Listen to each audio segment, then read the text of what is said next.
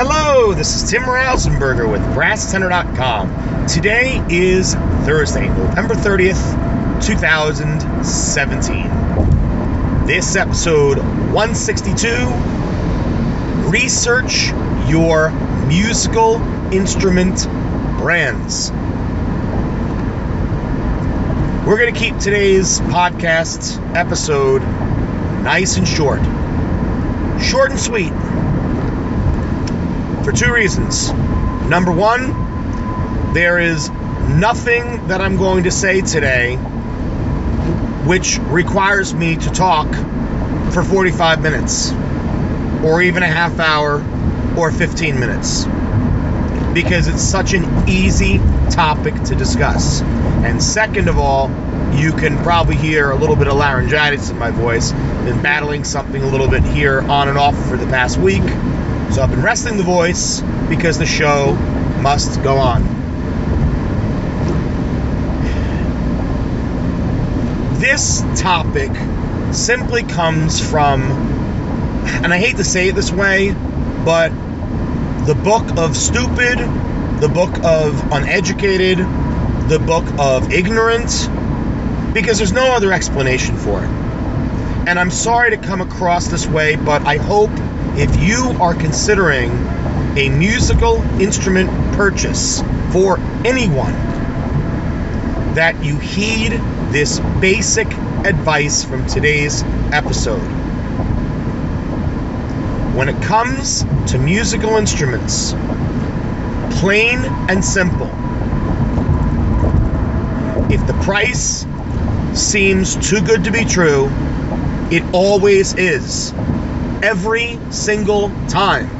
It will always be too good to be true. If you are going to buy that shiny looking trumpet, the clarinet with the beautiful silver keys, the violin with that remarkable looking wood grain, or that fancy schmancy guitar with that cool color. If the instrument is online for under a $100, something is wrong with this picture. Because when it comes to musical instruments, if it looks like a duck, it's not always a duck. And with a lot of instrument brands out there, it's going to be more like a rhinoceros or an elephant.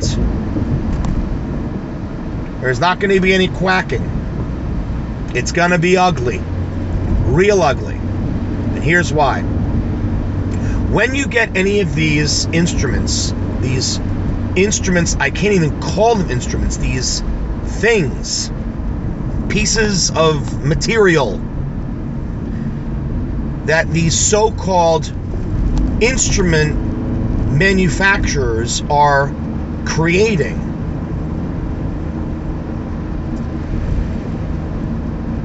They will play for a limited amount of time. Oh, they'll play.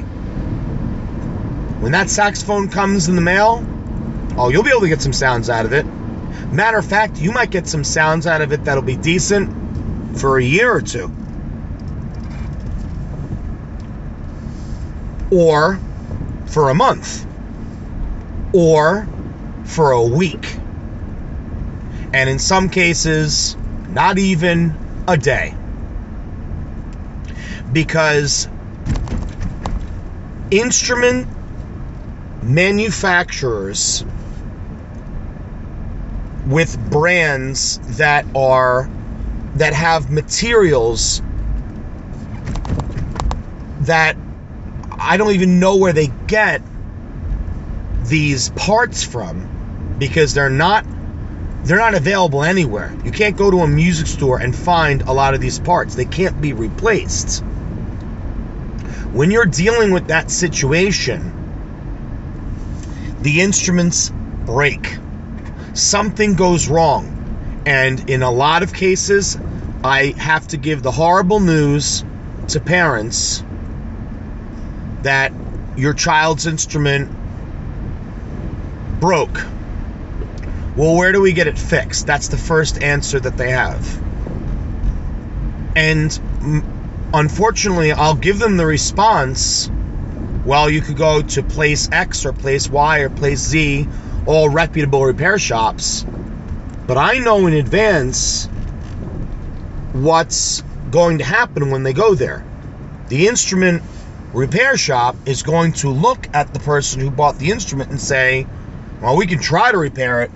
We're probably not going to get very far. Or they're going to be shocked when the price for the repair is like twice as much as what they paid for the instrument. It is absolutely incredible to me.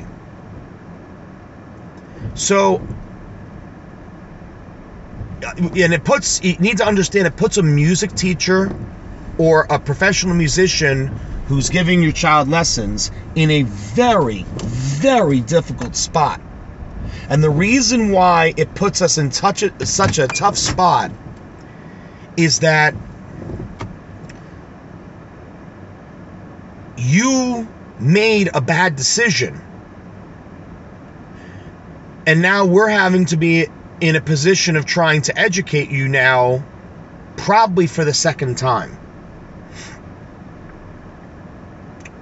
Because the, the, the great music teachers I know out there go out of their way to inform families on uh, about the, the the the the great instrument makers out there, and I'm not going to go through the whole list. There's too many of them, and then the ones to avoid.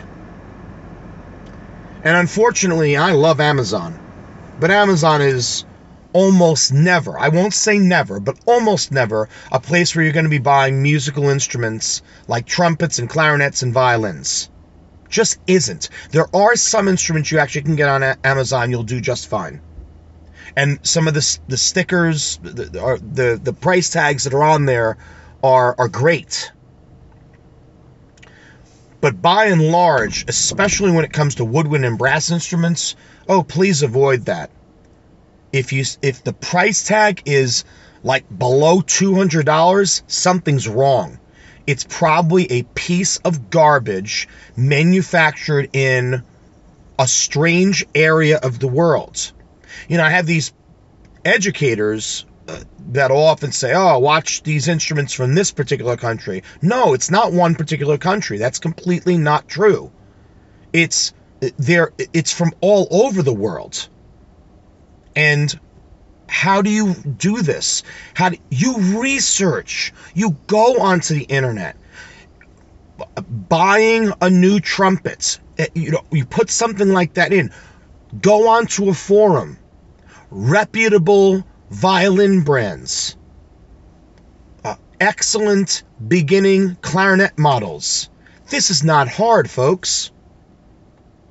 It's basic, simple, old fashioned research but it's when people are just trying to find the quick fix and I will I just don't understand. you would never in a million years do this with so many other purchases. I mean honestly, if your washer or dryer just broke and you had a, a reputable brand, you know what the good brands are are you really going to go out and and order one that's $79? You know that you're not going to find anything good for that price. You know something's going to be wrong with it. It's probably gotten poor reviews. Only a fool would go and do that. Well, there are some fools out there, which is what keeps these people in business. so, my simple advice for today avoid them. Go with the reputable brands and do your research.